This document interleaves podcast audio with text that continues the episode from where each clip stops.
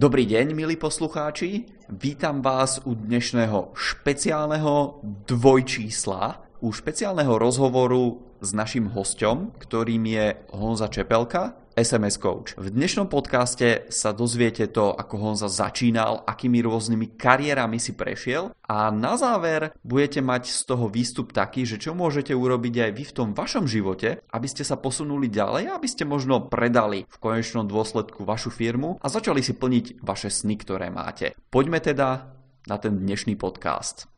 Co o Honzovi víme? Honzovi je 42 let a teď aktuálně funguje jako coach a pomáhá jednotlivcům v tom, aby vedli lepší život a dělali správná rozhodnutí ve svém životě. Honza teď má svoji firmu, svoji značku a svůj projekt, který využívá SMSky. Ten projekt se jmenuje SMS Coach a cesta, která k tomu projektu vedla, tak je hodně zajímavá. Na tu se taky podíváme, nebo tu si poslechneme. A co je na tom zajímavé, že SMSky jsou hodně používaný mezi lidma. Je to ještě osobnější forma komunikace než e-maily. Takže rozhodně mě zajímá, jestli bychom se něco od Honzy dozvěděli a mohli bychom to potom využít v marketingu. Protože SMS marketing tady ještě v Čechách moc není. Takže jsem na to hodně zvědavý. Honzo, takhle tě vnímám já, vidím tvoje aktivity. Co by si řekl o sobě ty? Tak já bych o sobě řekl, že jsem podnikatel, jsem coach a zároveň taky lektor. To znamená, nejenom koučuju jednotlivce, ale vedu taky školení osobního rozvoje, na kterých vlastně klienti ode mě čerpají informace, jak žít spokojeněji, jak se v tom svém životě stát vyrovnanějším a být prostě v tom životě úspěšnější. A ktorá z tých dvoch stránok by si povedal, že je takou hlavnejšou, alebo kde sa vidíš v budúcnosti? Je to to koučovanie cez nejaké neosobné nástroje, ako napríklad SMS-ky, e-mail, alebo je to skôr to stretávanie s ľuďmi priamo naživo? Mě víc baví to střetávání, právě potkávání se s lidma. Střetávání by to bylo v té slovenštině. Takže mě baví to potkávat se s lidma, předávat jim informace, předávat jim know-how, sdílet vlastně svůj příběh, protože já jsem dřív třeba neměl úplně vysoké sebevědomí a coaching mi změnil život, že jsem se vlastně stal z nejdřív z řadového zaměstnance manažerem, pak jsem se stal podnikatelem, majitelem společnosti, která má sídlo v Londýně. Takže je to takový ten příběh opravdu kluka, který původně měl docela problém s tím se prosadit a postupem času si uvědomil, jak to sebevědomí vybudovat a coaching mi jako takový změnil život. Tak uh, nás poslouchají podnikatelé, takže nás určitě bude zajímat, jaké podnikatelské úspěchy mají za sebou, ale taky nás poslouchají lidé, kteří třeba o tom podnikání uvažují a přemýšlejí o tom, že by něco nového rozjeli. Takže pojďme se do toho pustit rovnou. Jak ty jsi se vůbec dostal k podnikání a co byl takový ten prvotní impuls? Jsi říkal, že z řadového zaměstnance si se nejdřív stal manažerem. Zkus nám to popsat. Jo, já jsem eh, začínal už při vysoké škole, jsem nejdřív začínal jako nákupčí počítačové firmě, to znamená, jezdil jsem po Praze po velkou obchodech a kupoval jsem součástky do počítačů prostě pro firmu, pro kterou jsem v tu dobu pracoval. To jsem dělal při tom, když jsem studoval vysokou školu ekonomickou. A pak jsem začal pracovat pro svého nejlepšího kamaráda, pro spolužáka z Gimplu a proto jsem pracoval více jak 9 let a to byla ta opravdu ta zaměstnanecká role. Dělal jsem mu něco jako pravou ruku. Pomohl jsem mu vlastně vybudovat obchod, síť obchodů, které prodávaly multimediální CDčka. Vlastně pak přišel rozvoj internetu, zvyšovala se rychlost internetu a multimediální CDčka jako takový vlastně přestali být zajímavý, protože nahradili informace na internetu a multimediální projekty internetový. Kdy jsi ty začínal, Honzo, s tím letím? Přemýšlím nad tím, jestli jsem byl už na trhu. 1997. Jo, tak to jsem byl ještě v plenkách. Já jsem začínal s internetem v roce 2000, takže v té době jsem ještě studoval. To ty multimediální CDčka akorát končily. No. Na sebe můžu propíchnout, že jsme tenkrát už dělali menší obchody v tom, že jsme kopírovali CDčka. Pro orgány činné v trestním řízení, tak to byly kopie věcí, které samozřejmě lidé nám přinesli a vlastnili je. Záložní kopie. Tak, tak. A já vím, že CDčka i DVDčka hodně dlouho dobře fungovaly, takže to musel být zajímavý biznis. A ty si říkal, že jsi byl jakoby pravou rukou toho člověka, takže si jakoby celou tu firmu měl pod palcem? Ne, tam to nebylo tak, že bych měl pod palcem firmu, bylo to tak, že jsem vlastně jednal s těma jednotlivýma obchodama, které prodávaly ty multimediální CDčka. Já jsem nejdřív obtelefonoval na základě zlatých stránek asi tisíc firm, které prodávali počítače a nebo prostě prodávali třeba hry počítačový. Pak se z toho vyklubalo 300 firm, které měly chuť prodávat ty naše multimediální CDčka, který vlastně ta firma, firma se jmenovala JIMAS, jmenuje pořád JIMAS, tak ona koupila licenci zahraniční, přeložila do češtiny to CD a pak ho tady prostě v Čechách vydala v české verzi a distribuovala. Ty CDčka stály okolo tisícovky, prostě jedno to multimediální CDčko od, od 690 do tisíce korun. Ty jsi stál v podstatě u zrodu infopodnikání, protože v těch multimediálních CDčkách byly určitě nějaké informace, nějaké prezentace a ty se poslední dobou krát přesunuli na ten internet, ale dřív se ty informace předávaly v knížkách a na deskách, na kazetách, potom i na těch CDčkách, jak říkáš ty, a tam už k tomu přibyla nějaká prezentace tak podobně? Jo, je to přesně tak. Ten nejúspěšnější produkt se jmenoval Atlas světa a toho se prodalo třeba 4000 kusů. Tak to fungovalo dobře, tak proč uvažovalo o změně? Ono to fungovalo dobře do toho roku 2000 a pak prostě s příchodem internetu to přestalo fungovat. A ještě tam byl jeden takový zádrhel, že ta CDčka měla takovou speciální ochranu právě, aby nešla kopírovat a ta ochrana nebyla kompatibilní s Windows XP. Takže pak jsme měli na skladě CDčka, který nebylo možné vlastně spustit pod Windows XP a tím ten projekt vlastně postupně úplně odumřel. Jak jsi se teda dostal k tomu manažerství? Nebo ty jsi z té firmy odešel, nebo jak to tam bylo? Já jsem eh, pak začal dělat eh, ještě nějakou dobu správce e-shopu pro tuhle tu firmu a pak jsem si uvědomil, že jak si už tam v té dané firmě nebude kam dál růst a dostal jsem nabídku jít pracovat do firmy LMC, tak provozuje portály Jobs.cz a Práce.cz a vlastně tam jsem nastoupil jako řadový zaměstnanec v roce 2005 tak pořád jako zaměstnanec řadový, kdy přišly tvé manažerské zkoušky? To bylo právě zajímavé, že já jsem tam nastoupil, neměl jsem vůbec žádný manažerský zkušenosti. Ta jediná manažerská zkušenost, nebo jediný, co by se dalo vůbec nazývat manažerskou zkušeností, tak bylo to, že jsem té paní, která pracovala v tom e-shopu a balila zakázky, tak jsem jí říkal, jako co se má zabalit a to bylo tak všechno. Jo. To znamená řízení lidí nula. Měl jsem za sebou vysokou školu ekonomickou, ale nikdy jsem vlastně neměl nikoho podřízeného, krom té paní. A v tom roce 2005, když jsem nastoupil do firmy LMC, tak jsem tam nastoupil do IT oddělení. Ta pozice se jmenovala koordinátor front office a ten front office v tom pojetí LMC tehdy znamenal, že to bylo oddělení, které mělo vlastně na starosti dělat takový interface, takový mezičlánek mezi IT oddělením a, a zbytkem firmy. To znamená, my jsme překládali ITákům, co po nich chce produkt, případně obchodníci a zase jsme pak překládali zpátky, co ty obchodníci potřebovali slyšet od těch programátorů, protože když mluvili programátoři napřímo, tak to většinou nedopadlo úplně dobře. No tak eh, to je krásná činnost, protože dělat překladatele, tak v rodném jazyce je dobrý. A jak jsi se dostal ke koučování? Právě v té firmě, protože tím, jak mi chyběla ta manažerská zkušenost, tak uh, už asi po třech týdnech, co jsem tam pracoval, tak v IT oddělení došlo k velkému zemětřesení. Byl vlastně odvolán tehdejší ředitel toho IT oddělení a můj šéf, middle manažer, prostě střední třída managementu, který byl zároveň můj kamarád, který mě do té firmy přived, tak uh, dostal nabídku, aby to nejdřív jako dočasný ředitel zkusil a on se pak osvědčil skončil, takže se stal na další tři roky ředitelem v té firmě a já jsem dostal nabídku, jestli bych po něm nepřevzal vlastně tu pozici toho vedoucího, toho front office oddělení, což znamenalo začít vést nějakých sedm lidí. Tak to je krásný, ne? To si dovedu představit, že člověk, který nikdy nevedl lidi, tak najednou začne víc sedm lidí a dá to tak jako přirozeně. To, to si právě hodně podnikatelů myslí, jako že prostě otevřu firmu, naberu lidi a všechno bude zlatý, jako nemusím k tomu nic umět, ty lidi prostě poslechnou, co já jim řeknu a udělají to nejlepší pro tu firmu. Je to tak nebo to tak není? Krásná představa, no. Ještě nějakou pohádku tady pověs Václav.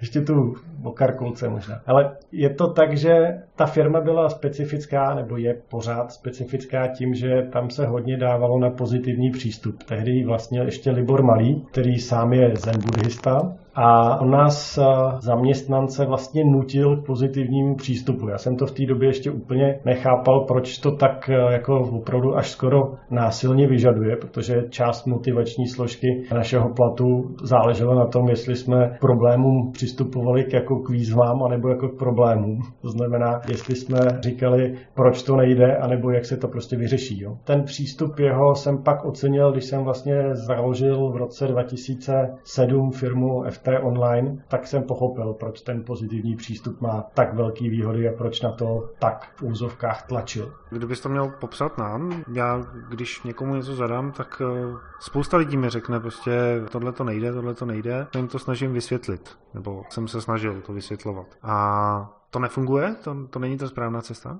No, ono to hodně závisí na tom, jaký ty lidi v té firmě máš. A Libor Malý si tehdy do té firmy opravdu programově vybíral ty lidi, kteří ten pozitivní přístup měli a pokud tam měli jenom nějaký semínko toho negativního přístupu, tak je motivoval prostřednictvím té variabilní složky platu k tomu, aby se ho vzdali v úvozovkách dobrovolně. A ten koučovací přístup, protože tam jsem se poprvé potkal s coachingem, protože jak jsem neměl tu zkušenost s vedením lidí, tak jsem dostal k dispozici na půl roku intenzivní spolupráci s koučem. A Honza Hruška, což byl můj tehdejší kouč a pak se stal později vlastně mým mentorem v coachingu, když jsem sám začal nebo chtěl začít koučovat. A v tom roce 2005 ta intenzivní spolupráce s ním mi vlastně pomohla k tomu, abych si si uvědomil, že řídit lidi je možné také jiným způsobem než direktivně. Přesně jinak než jenom tím čistým úkolováním těch lidí. A ten způsob řízení pomocí právě přístupu koučovacího, kdy ty lidi vědí, proč ty věci dělají a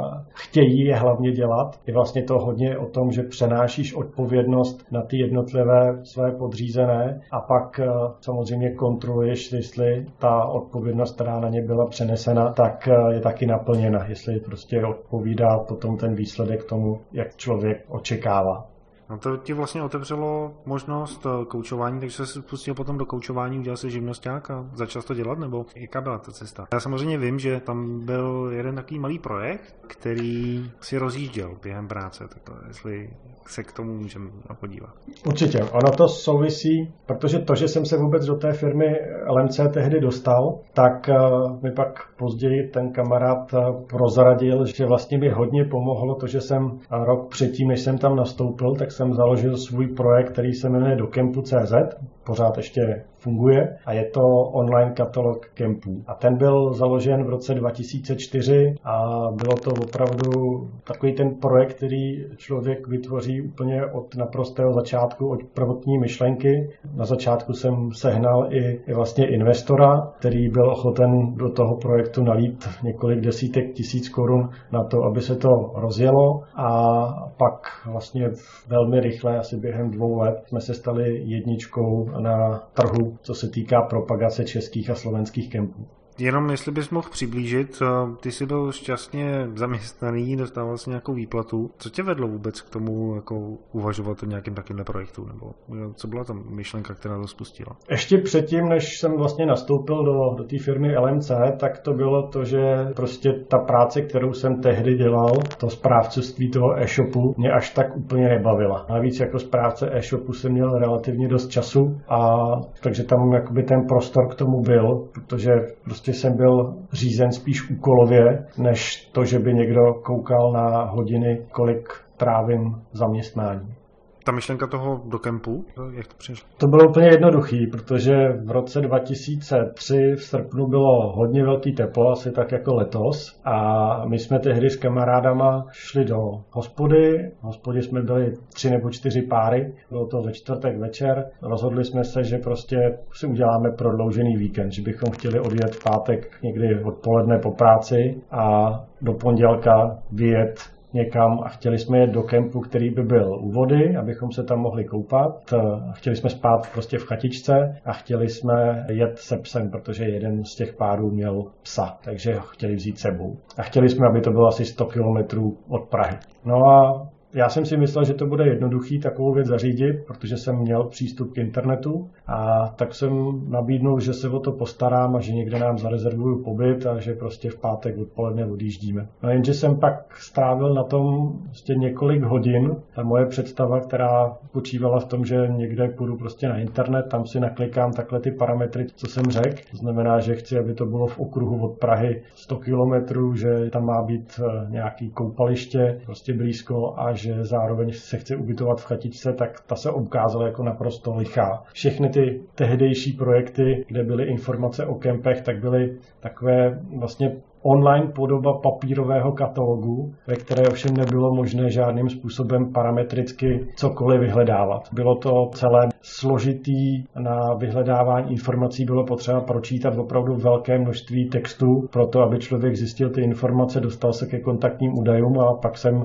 obtelefonoval na asi 15 kempů na to, abych se dozvěděl, že všude vlastně buď bylo obsazeno, protože prostě v létě schánět chatičku, anebo mi říkali, že na prodloužený víkend ne, že jedině týdenní pobyty. Takže jsi našel problém. Přesně. Já jsem našel problém a pak, eh, když se mi podařilo nakonec najít opravdu jeden kemp, který sice nesplňoval tu vzdálenost od Prahy, byl až u Klatov, jmenuje se Autokemp Hájov na Gdyně, do teďka si to pamatuju. Tak když jsme tam pak večer seděli na zahrádce, restauraci, prostě dávali si pivko, tak jedna ta kamarádka pronesla zajímavou větu, protože já jsem tam jako chtěl jim říct, jak to vlastně bylo složitý a chtěl jsem prostě sklidit ty zásluhy, jak je to ta super, to pivo dávat si při tom západu sluníčka, prostě perfektní nálada a ona mi pak pronesla památnou větu, která mi opravdu hodně začala vrtat v hlavě, protože řekla větu, no a když to teda bylo tak složitý, tak proč neuděláš něco pro to, aby to bylo jednoduchý, když ten internet znáš.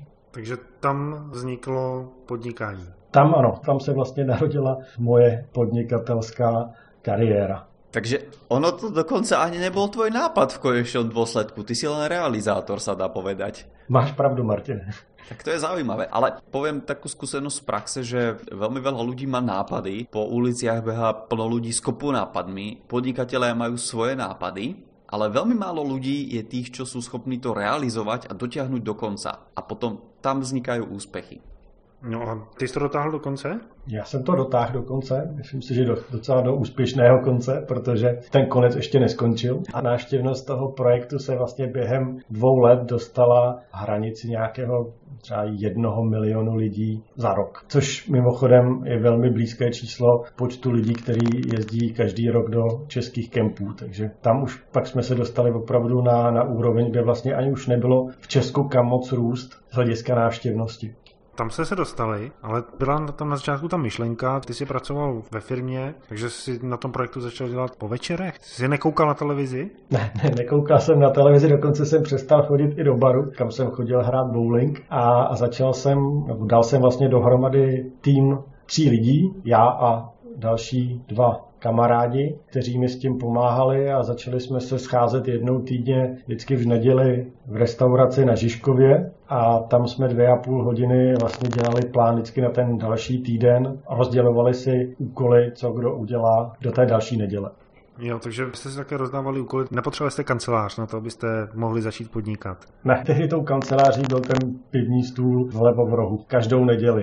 A založili jste nějakou SROčko? Ne, to až o tři roky později. V roce 2007 jsme založili SROčko a to jsme založili víceméně, protože jsem já zároveň v roce 2006 postavil dům a pak jsem si začal říkat, že už by vlastně mohlo být nebezpečný to ručit celým svým majetkem, protože už bylo o co přijít. Takže tím, že tam třeba na tom webu byla i diskuze, kde ti lidé mohli diskutovat o kempech a ne každému tomu provozovateli kempu se úplně líbilo, co tam o něm napsali, tak jsem si říkal, že bude lepší to ošetřit, takže prostě to změníme toho provozovatele mě jako fyzické osoby Jana Čepelku, prostě firmu ta se jmenovala, nebo jmenuje pořád Free Time Online a ten oficiální název je FT Online, FT Online SRO.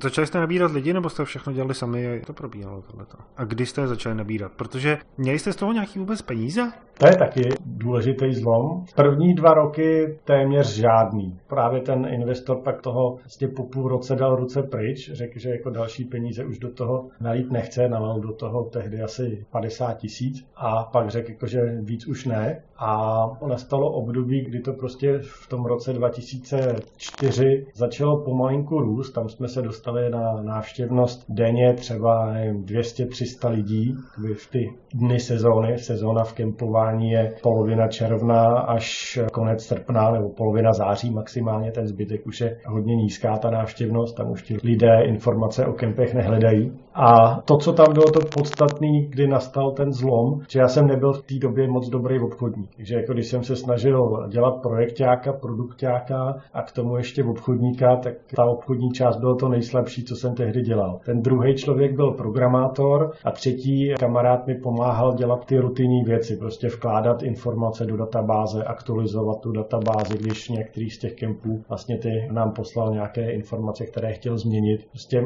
tu v úzovkách černou práci. Ten velký zlom nastal v roce 2000 pět, vlastně jak jsem začal pracovat v té firmě LNC, tak tam jsem se zároveň potkal s obchodníkem, kterému jsem pak nabídnul, jestli by nechtěl se mnou začít spolupracovat a ten je doteď majitelem té firmy, zatímco já už tam nejsem. Aha, takže jsi našel vlastně i nástupce. Když jste neměli peníze, tak jak, jak jsi ho přesvědčil, aby se k tobě přidal do firmy? To by mě zajímalo. Jo. Já jsem mu ukázal tu návštěvnost, ukázal jsem mu vlastně náš obchodní model, který byl vymyšlený, a akorát tam prostě nebyla ta důslednost v tom dotahovat ty. Jsme dělali tehdy čistě telefonní prodej. Telefonovali jsme těm jednotlivým kempům nebo provozovatelům těch kempů a, a nabízeli jsme jim, že budou moct mít tu svoji prezentaci u nás na stránkách mnohem pestřejší, že tam budou moct mít eh, fotografie a hlavně přístupné kontakty i pro nepřihlášené uživatele.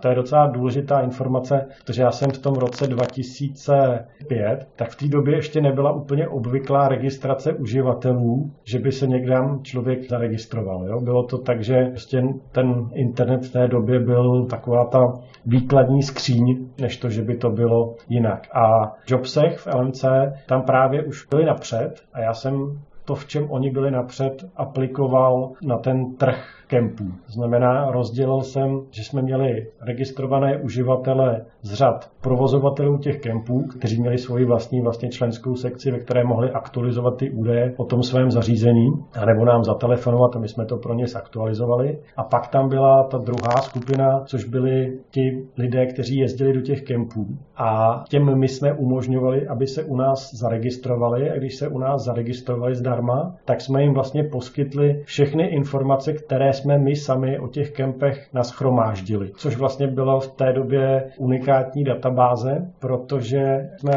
umožňovali všem těm provozovatelům kempů, aby u nás byli zdarma, ale v okamžiku, kdy u nás byli zdarma, tak ty kontaktní informace na ten kemp byly dostupné pouze těm registrovaným uživatelům. Nebyly veřejně dostupné pro jakoby obyčejného návštěvníka, který se na těch stránkách nezaregistroval.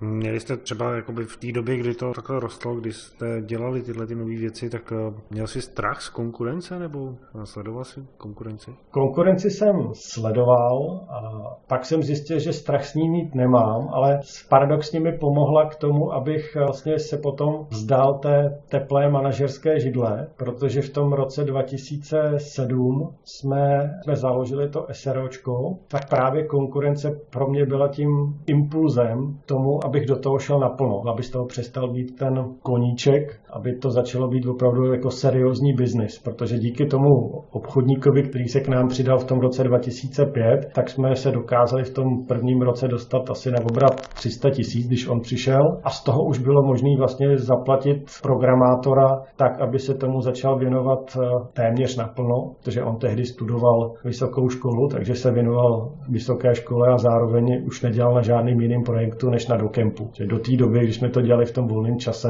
tak ještě k tomu dělal spoustu dalších melouchů. Čem si myslíš, že je úspěch toho projektu? Nebo v čem ty ho vidíš? V tom, že opravdu v okamžiku, kdy člověk na internetu hledá informace o kempování, tak eh, tak skoro neznám nikoho, nebo já neznám nikoho. Když někomu teďka řeknu, jestli jezdí do kempu, tak každý zná do kempu. Já jsem to myslel spíš z toho pohledu, jako že se to povedlo tobě. Proti tomu, že to neudělal někdo jiný, že se ta prostě ta firma rozjela, že jste měli zaměstnance a dařilo se vám a ty si potom díky tomu mohl opustit i tu manažerskou pozici a věnovat se tomu, co tě v ten moment bavilo. Tak eh, to se ne každému podaří. Co si myslíš, že jste dělali jinak, že se to podařilo? Dobře jsme se doplňovali jako tým. Mě povahově tam byla důležitá ta skladba těch lidí. Tím, že ten programátor byl takový ten vlastně spíš ten klidnější, pasivnější typ a já s tím obchodníkem jsme byli ty dva vůdčí typy, tak jsme se tam doplňovali a zároveň každý chvilku tahal pilku, že jako když ta energie jednoho šla dolů, tak naopak druhý to dokázal táhnout tou svojí energií a naopak, když jsme se třeba na něčem nedokázali shodnout, tak potom ten programátor tam fungoval jako ten jazyček na vahách.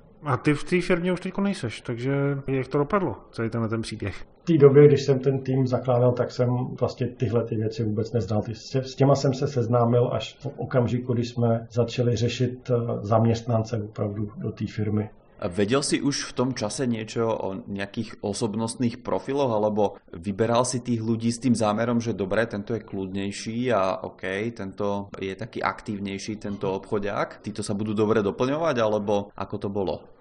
Jsem vlastně v té firmě byl až do roku 2012 a tam ještě dopovím jenom to, co se týká té tý konkurence, protože to vnímám, že přesně může být to, že ten pozitivní vliv té konkurence, protože kdyby ta konkurence v roce 2007 prostě neudělala na nás svým způsobem podraz, tak já jsem pravděpodobně neudělal ten obrovský krok v tomu, abych se tomu začal věnovat fakt jako na 100%. Přelom roku 2007 a 2008, tak jsem byl na výstavě a tam jsem zjistil, že jeden jeden z časopisů, se kterými jsme byli domluvení na tom, že jim budeme dodávat informace aktuální o kempech a že si jakoby rozdělíme ten trh, že oni nám nepolezou do onlineu a my jim nepolezeme do papíru, že nebudeme vydávat žádný papírový katalog, tak jsem najednou s hrůzou zjistil, že jak si tam prodávají papírový katalog, to bylo v pořádku s našimi informacemi, to taky bylo s naším souhlasem, ale že na tom katalogu je napsaná adresa www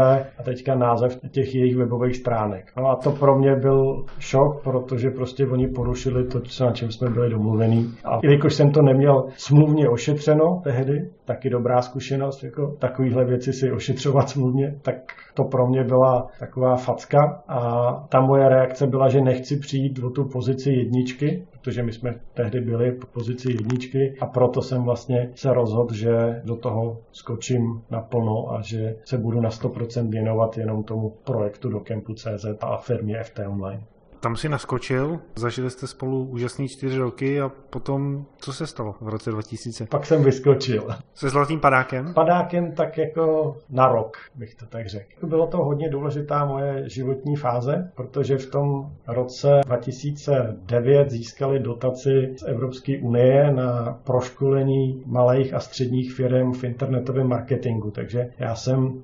objezdil opravdu celou Českou republiku a proškolil jsem asi 150 firm v internetovém marketingu, v tom, jak se dělá optimalizace stránek pro vyhledávače, jak se měří návštěvnost, jak vlastně mají poznat, jestli ten reklamní partner jim opravdu dodává tu službu kvalitně, jak sliboval, anebo jestli s nimi jenom voře a prodává jim prostě něco, co, co nemá hodnotu a inkasuje za to peníze. Takže to pro nás bylo zajímavé, protože vlastně v období, kdy byla finanční krize, tak my jsme měli zajištěný chod díky té dotaci a docela se nám prostě dařilo dařilo. Ta firma pak měla úplně nejvíc, při tom boomu měla nějakých 20 zaměstnanců, pak to v rámci té krize spadlo asi na 12. No a když jsem odcházel, tak už jsme měli spoluvlastnictví v dalších dvou firmách ve výstavě stanů a ve firmě For Camping, takže tam se fakt jako docela rychle zadařilo. Když jsi dělal tyhle ty školení, vlastně marketingu nebo tréninky, nebo jak to nazvat, tak uh, začal jsi spolupracovat uh, s Googlem nebo se seznamem, něco takového? Já jsem oslovil Google, to byla velmi zajímavá zkušenost, protože Google tehdy v České republice to prostě kancelář měl asi tři lidi v tu dobu, kdy jsem je oslovoval. A oni vlastně rozjížděli PPC reklamu AdWords tady v České republice a já jsem je oslovil s tím, že tím, jak tam školíme Google Analytics a jak školíme vlastně, jak dělat PPC reklamu, tak jestli by nebylo možné, aby poskytli nějaké promo vouchery pro účastníky těch školení. No a jak jsem pak zjistil, tak jsem byl první člověk, který si o takovou věc sám řekl, takže nám dali několik tisíc těch voucherů k dispozici pro to, abychom my je předávali těm, těm našim účastníkům školení a pak i našim klientům, kteří byli zaregistrováni v tom našem katalogu do Campu.cz. Aha, takže ty si tady způsobil to, že se začalo používat PPC a že my teď musíme platit eh, vyšší ceny, protože je tam víc lidí na tom PPCčku. A to je krásný. Od té doby ty jsi odešel z firmy, super, dělal si nějaký pro- projekty, spolupracoval si s nějakýma lidma a loni, když eh, byl rok 2014, tak eh, si působil ve spolupráci s Jirkou Lukášem Šmolíkem v Innerviner a začal si rozjíždět další projekt. Jako. Řekni nám o tom. To je vlastně období, kdy opravdu vzniknul SMS Coach v tom roce 2014. Já jsem se v roce 2012, kdy jsem vlastně odešel z FT Online, tak eh, jsem dostal od svých společníků, jsem byl vyplacen z té firmy a pro mě to znamenalo rok rok finanční svobody. Rok, kdy jsem prostě nemusel řešit, kolik vydělám nebo kolik bude zisk firmy, jaký jsou náklady. Prostě při tom uchování životního standardu jsem věděl, že ty peníze, které jsem získal, tak mi vystačí na to, abych rok s nima dokázal s rodinou bez problémů žít i kdybych neudělal vůbec nic, i kdybych prostě nevydělal ani korunu na něčem jiném. No a tehdy mě právě oslovil eh, Jirka Vokáč Šmolík na jednom z firewalkingů, kterého jsem se účastnil a tam jsem zahájil spolupráci s ním nejdřív jako afil manažer v jeho firmě, pak jako něco jako IT projekták a, ta spolupráce trvala nějakých eh, dva a půl roku a vlastně jsem se účastnil těch velkých kampaní, které on udělal na českém internetu, jako byl Neurorestart nebo Neurorestart peníze a až vlastně do loňského podzimu. Ty poslední kampaně Neurorestart eh, sex a emoce, tak na těch už jsem se nepodílel. A když jsi teda spolupracoval zase na zajímavých věcech, tak eh, co tě přivedlo k tomu jako pustit se do SMS kouče, nebo jak zase přišla ta myšlenka? Bylo to podobně jako to bylo to do kempu, nebo jak to tam probíhalo?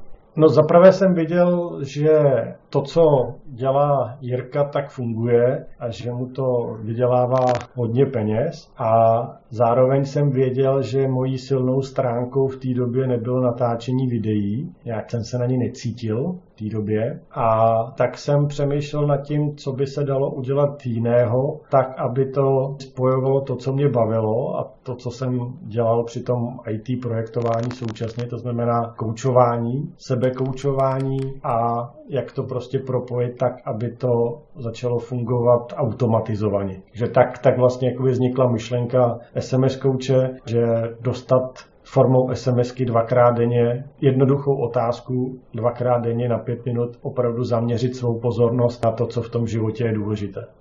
Když přišla tahle ta myšlenka, tak uh, si nechal všeho a pustil se do toho, nebo si použil své zkušenosti, které jsi měl z minula? Nebylo to tak, že bych hnedka do toho skočil na 100% a vlastně půl roku jsem ten projekt eh, vyvíjel, takže to bylo tak, že to zase jsem trošku zopakoval tu zkušenost, to znamená dělal jsem to při něčem jiným, ale po tom půl roce jsem si řekl, že je ten čas do toho vlastně jít naplno a otočit ty priority. To znamená dělat na prvním místě vlastní projekty a na část své kapacity tuto ostatní spolupráci. Mňa by teraz možno trošku zo zákulisia zaujímalo, keď už máš ten projekt taký rozbehnutý, sa dá povedať, že ako to dnes funguje, že či tí ľudia, čo ich máš v databáze, musíš fyzicky ty odoslať dvakrát denne SMS-ku, alebo či používaš nejakú automatizáciu to by ani nešlo. Kdybych měl denně odesílat ty SMSky, tak třeba dneska se odesílalo ráno nějakých 360 SMSek, takže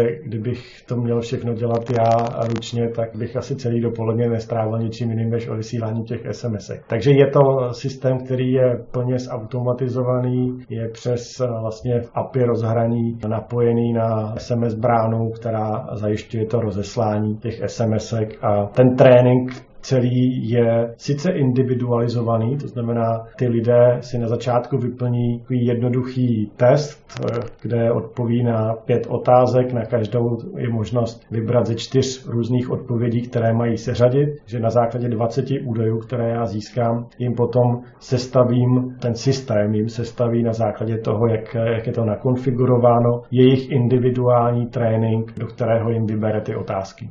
Proč jsou to SMSky, proč to nejsou maily? Všichni posílají e-maily, e-mail marketing vládne světu. Protože SMS na rozdíl od e-mailu, který už v dnešní době nemá žádnou naléhavost, tak SMS pořád tu naléhavost má. To znamená, SMS tady v tom plní tu roli toho, co dokáže pořád upoutat pozornost člověka. A to znamená, když ti pípne mobil, tak většina lidí má vybudovaný takový návyk, že se podívá minimálně třeba, nevím, jednou za hodinu na to, co na tom displeji to je, toho mobilu svítí. Zatímco v té záplavě informací, které chodí e-mailem, včetně spamů a včetně toho, že některé ty e-maily lidé ani neotvírají, tak a rovnou je mažou, tak ten přístup je tam po té psychologické stránce rozdílný. Máš třeba nějakou zkušenost, že někdo byl vyrušený tou SMS-kou? Já si dovedu představit, když mi prostě bude tady chodit od automatu SMS, občas mi přijde SMS od operátora, že se dělá nějaká akce. Mě to hrozně vadí. Takže právě proto, co jsi říkal, že mě to vyruší. Ten e-mail, ten si dokážu kočírovat, ale ten telefon je přeci jenom zařízení, který mám blíž. Jak na to ty lidi reagují? Jakož to je vyžádaná SMS a ty máš možnost jako klient si nastavit, v jaké časti bude chodit. To znamená, kdy je pro tebe ten nejvhodnější čas na to tu SMS obdržet, tak s tím není vůbec žádný problém. Jako, nikdy jsme takovou stížnost neměli, že by to někoho vyrušilo. Jo, takže rozdíl akorát v tom, že je to vyžádaný. Že, Přesně tak. To je... Že ty mi nic netlačíš. Je to vyžádaná služba a placená služba. Ešte je tam jedna taká zaujímavosť, možno na rozdiel od toho e-mailu, že ten človek si povie, že kedy chce dostať tú SMS-ku. Čo neviem o žiadnej službe e-mail marketingu, kde by ste si mohli navoliť, že OK, keď chceš Václav mi posielať e-mail o strategických ziskoch a kedy vydáme ďalší podcast, tak mi to pošli vždycky v útorok o 21.00. To vysvětluje i ten rozdíl debaty o e-mail marketingu, obecně o reklamách, o telefonování, že když je něco vyžádaného, tak prostě jsem s tím v pohodě, konzumuju to a když je něco nevyžádaného, tak eh, se na to dívám No a jak ty si teda získal zákazníky pro to, aby tohle to udělali? Otravoval si je já jsem tam využil těch zkušeností, které jsem vlastně získal při té spolupráci s Indravinner na těch velkých projektech. Takže tím, že jsem dva a půl roku na těch projektech dělal, tak těch zkušeností se tam opravdu nazbíralo hodně. A takže já nevím, získáváme klienty přes Facebook, získáváme klienty tím, že vlastně mají možnost zdarma si vytvořit, nebo ne vytvořit, ale odpovědět na ty otázky toho testu a dostat zdarma výsledek toho testu, jak mají aktuálně nastavený svůj mozek z hlediska smyslových center, to znamená, čemu dávají při svém rozhodování větší váhu. Jestli víc dají na to, co si myslí, nebo víc dají na to, co cítí, nebo na to, co vidí, nebo na to, co slyší. Já jsem tam vlastně skombinoval neurolingvistické programování s coachingem a do toho ještě automatizaci toho všeho. Keď sa na ten svoj biznis teraz tak pozeráš, tak keby sme to zase zobrali z nadhľadu, ako vidíš najčastejšiu chybu dnes u ľudí, ako vidíš ich najčastejší buď problém, alebo aký ten mýtus tam vládne v tom svete, ktorý by si chcel napríklad aj cez tento podcast vyvrátiť? Asi tou největší chybou vnímám v tom, že hledají příčinu svých nějakých selhání u někoho jiného a svádí tu vinu na někoho jiného, než to, aby přijali ten stav jako výchozí stav, se kterého se můžou odrazit. To znamená, aby převzali tu odpovědnost za tu současnost. Vidíš tam nějakou specifickou alebo konkrétnu skupinu lidí, komu se to nejvíc hodí dneska, takýto trénink? Ta naše cílovka jsou lidé, kteří vědí, že chtějí změnu, ale nevědí, jak ji docílit, anebo jsou to lidi, kteří jako už několikrát eh, s nějakou změnou začali, ale vrátili se zase v kruhu, jakoby točí se v kruhu, jo, jakoby nedokážou vytrvat. My jim pomáháme v tom, aby nasměřovali tu svoji vlastní pozornost na to, co je v tom životě důležité. Tam s jim děláme něco jakoby průvodce a zároveň je motivujeme k tomu, aby v té své činnosti a v tom svém rozvoji vytrvali. Dá sa povedať prakticky, že SMS-ky sa začali používať tak viacej ešte pred internetom a teraz otázka je taká, že či je tu ten dinosaurus, ktorý možno vymrie v budúcnosti a naozaj ho predbehne e-mail marketing s tým, že na telefóne si budeme môcť nastaviť tých VIP príjemcov a prioritné správy, aby sa nám zjavovali na displeji rovnako ako SMS-ky? Alebo ako to vidíš ty do budúcna? Spíš si myslím, že tam než e-mail, tak to bude nějaká forma messengerů a vlastně těch systémů pro doručování zpráv, ať už je to Facebook nebo je to Skype. Prostě něco téhleté branže podle mě nahradí do budoucna e-mail a pravděpodobně nahradí i ty SMSky. V podstatě Facebook je jeden z najväčším používateľom e-mail marketingu dneska, tak ja som myslel, že povieš, že vďaka tomu, jak Facebook pracuje s tými e-mailami, že aj keď neprídem na ten Facebook, nepozriem sa tam, tak mi dojde tá správa na e-mail a mám možnosť si prečítať, že čo sa tam vlastne deje bez toho, že by som musel zapínať ten Facebook. I s ohledem na to, jak vlastně v tuhle chvíli Facebook tlačí na to, aby člověk byl nucen používat eh, jeho messenger na mobilech, prostě už já mám Android mobil a protože mě nevyhovuje messenger, ty vadí mi, že to je velký program, velký moloch a tak eh, jsem hledal dlouhou verzi, prostě minulou, kterou bych tam nainstaloval, kde by to ještě fungovalo, takže se mi to automaticky nesaktualizuje tak, aby mi to tam opravdu natvrdo vnucovalo, že bez Messengera už dál zprávy od přátel nepřijmu. My jsme v podcaste Strategické zisky. Keď sa povie zisk, čo to pre teba znamená? Zisk pro mě znamená to, že ta hodnota, kterou jsem poskytnul, byla větší než náklady a že mi to díky tomu klient vyjadřuje tím, že zaplatí cenu a já díky tomu můžu dosáhnout zisku. Co si myslíš o marketingu? Jako takovým. Je to potřeba dělat, protože když jste začínali s tím do kempu, tak eh, možná jste marketing ani nedělali, jo? začali jste být úspěšní. Je potřeba jakoby o sobě dávat vědět vůbec ven? Nebo já jsem ti teď jakoby nějaké věci předsunul. Takže spíš mě zajímá ten tvůj názor, jak to vidíš? Je to tak, že bez toho, že člověk nedokáže upoutat pozornost, nedokáže nějakým způsobem k sobě připoutat zájem ostatních lidí, tak jen velmi těžko dokáže cokoliv prodat. Tomu, aby člověk dokázal něco prodat, tak potřebuje zájem a buď důvěru, anebo respekt. To jsou jakoby dvě z nich je potřeba dát dohromady, tak abych byl schopen někomu něco prodat. Ty jsi říkal, že jsi vlastně obchodoval, obvolával si ty věci sám a hodilo se ti to potom v tom novém projektu a v marketingu obecně? Hodí, hodí se ti tahle zkušenost?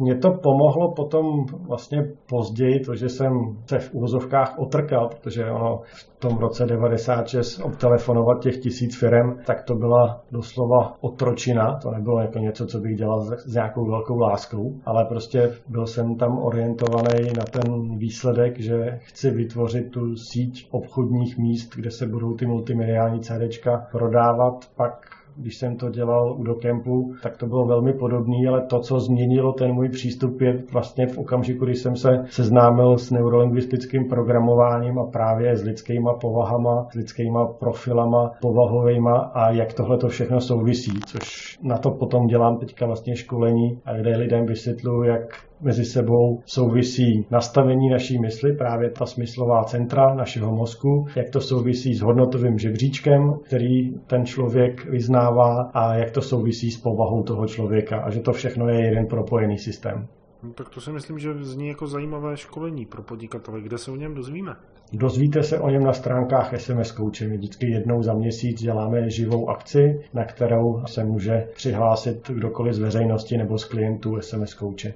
Dobre, mňa ešte zaujímalo, ako by si opísal súčasný stav SMS coache napríklad, alebo neviem, že či máš ešte nejaké iné aktivity, že či to rastie, rozbieha sa to ešte, alebo by si povedal, že je to stabilizované a ako to vidíš do budúcnosti? My v tuto chvíli vlastně máme za sebou víc jak rok běhu toho projektu. Půl roku jsme ten projekt připravovali, to znamená, ten projekt jako takový běží rok a půl, takže mám rok a půl zkušenosti s jeho vytvářením a zároveň pak i pilotováním. Pilotování probíhalo loni na podzim a teď v lednu to bude rok od té první velké kampaně, kdy se nám podařilo vlastně v rámci té kampaně v lednu současně koučovat, SMS koučovat víc jak 1200 lidí. To znamená, v tuhle chvíli jsme ve fázi, že máme opravdu ověřený koncept, víme, že to funguje, víme, že lidem to pomáhá, že to dokáže směřovat tu lidskou pozornost na ty důležité věci, že klienti nám opakovaně prodlužují služby a zároveň máme vizi, kam celý ten projekt posunout dál. To znamená, jak expandovat za prvé do zahraničí, udělat z něj mezinárodní projekt, nejenom český, a jak expandovat eh, do B2B segmentu, to znamená, jak udělat SMS coaching pro firmy, protože proč prodávat eh, jednotlivcům, když můžu prodat trénink firmám, který jim pomůže třeba právě s produktivitou anebo s leadershipem. Takže ten tvoj tým, dá sa povedať, že sa rozrastá počtom ľudí. Je to tak, že vlastně před tím rokem jsme začínali ve dvou a v tuhle chvíli už nás je pět. A podle čeho si vyberáš ľudí nových do týmu? Na základě osobní zkušenosti a nebo na základě aktivity a proaktivity toho, že mě někdo osloví, že se mu to líbí, že mu to dává smysl, že by na tom chtěl spolupracovat. Takhle jsme třeba získali kolegyni do zákaznické péče, která v lednu byla zákaznicí a ten byla natolik aktivní v členské sekci toho projektu, že jsme ji pak oslovili s tím, jestli by nechtěla vlastně se stát součástí našeho týmu a o, doteď tou součástí je a je velmi přínosnou součástí toho týmu. Tento podcast počúvajú väčšinou podnikatelia. Čo je podľa teba taká jedna vec, čo môžem dnes urobiť, alebo možno hneď počas počúvania tohto podcastu na to, aby som zlepšil ten svoj život? Zamyslet se opravdu do hloubky, co chci změnit v tom současném životě. Co jsou ty věci, které mě baví a co naopak jsou ty věci, které cítím, že mi berou energii a že vlastně mě odvádí od toho mého něco jako středu. Prostě to, co je v rozporu s tím mým hodnotovým žebříčkem. Protože ty věci, které nejsou v souladu s mým hodnotovým žebříčkem, tak ty mi potom zároveň nepřinesou radost v okamžiku, kdy jich dosáhnu. Pro mě to bylo třeba právě to do kempu, když jsem si uvědomil, že do kempu byl skvělý cílevědomý projekt. Cílevědomě jsem ho dokázal realizovat, ale pak eh, při tom, když byl zrealizovaný, tak jsem zjistil, že mi vlastně nepřináší až tolik radosti, kolik jsem na začátku předpokládal, že té radosti mi přinese a kolik té spokojenosti mi přinese. On mi přines nějaký dočasný pocit uspokojení, dočasný pocit úspěchu, ale nebylo to něco, co bych chtěl prostě dělat až do konce života, protože jsem si uvědomil, že to tak úplně není v souladu s tím mým hodnotovým žebříčkem.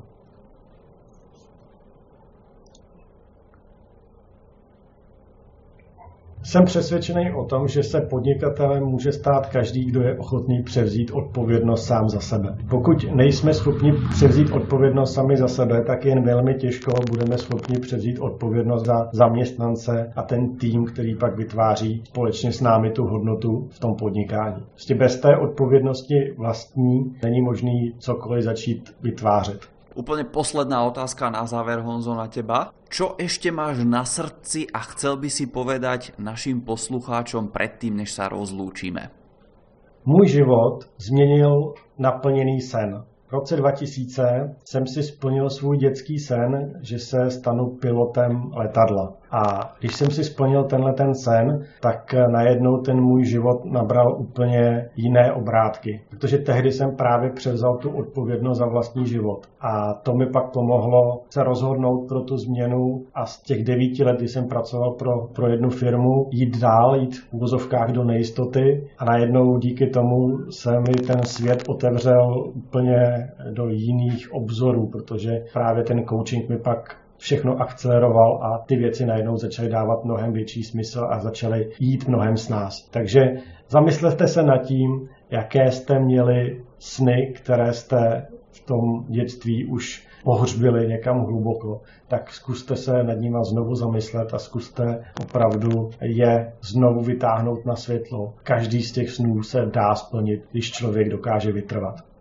V prvom rade ďakujem Honzo, že si si našiel čas. Ďakujem poslucháčom, že ste to s nami vydržali celú tú hodinku, tento dlhší podcast, ktorý sme pre vás dneska pripravili. Prajeme vám, aby ste naozaj zobrali tú zodpovednosť do svojich vlastných rúk, našli si kouča, našli si človeka, ktorý je napríklad 10 rokov pred vami v tom, kam sa chcete dostať a začali s ním spoluprácu. Začali spolupracovať s ľuďmi, ktorí vás môžu posúvať ďalej v tom vašom živote, pretože ako Honza povedal, je to o tom plnení si svojich snov. A keď si splníte nejaký malý sen, tak budete nadšení a budete chcieť si splniť ďalšie a ďalšie sny, čo v konečnom dôsledku bude znamenať, že vo veľa prípadoch pomôžete nám, okoliu vášmu, možno vytvoríte ďalšie pracovné miesta, príležitosti, nové biznisy a tak ďalej a tak ďalej. Takže posúvajte sa vpred v tom vašom živote a pokiaľ budete mať nejaké otázky na nás, na Honzu, na Václava alebo na mňa nejaké doplňujúce, prídite na stránku podcastu, pokiaľ nás počúvate na iPhone alebo Androide alebo na počítači. Budeme radi za pozitívne hodnotenie na iTunes a pokiaľ máte známych a ste prípadne na našej stránke, tak tento podcast s nimi zdieľajte. Ďakujeme, ďakujeme Honzo ešte raz. Ja moc ďakujem za pozvání. A tešíme sa s vami do počutia o týždeň.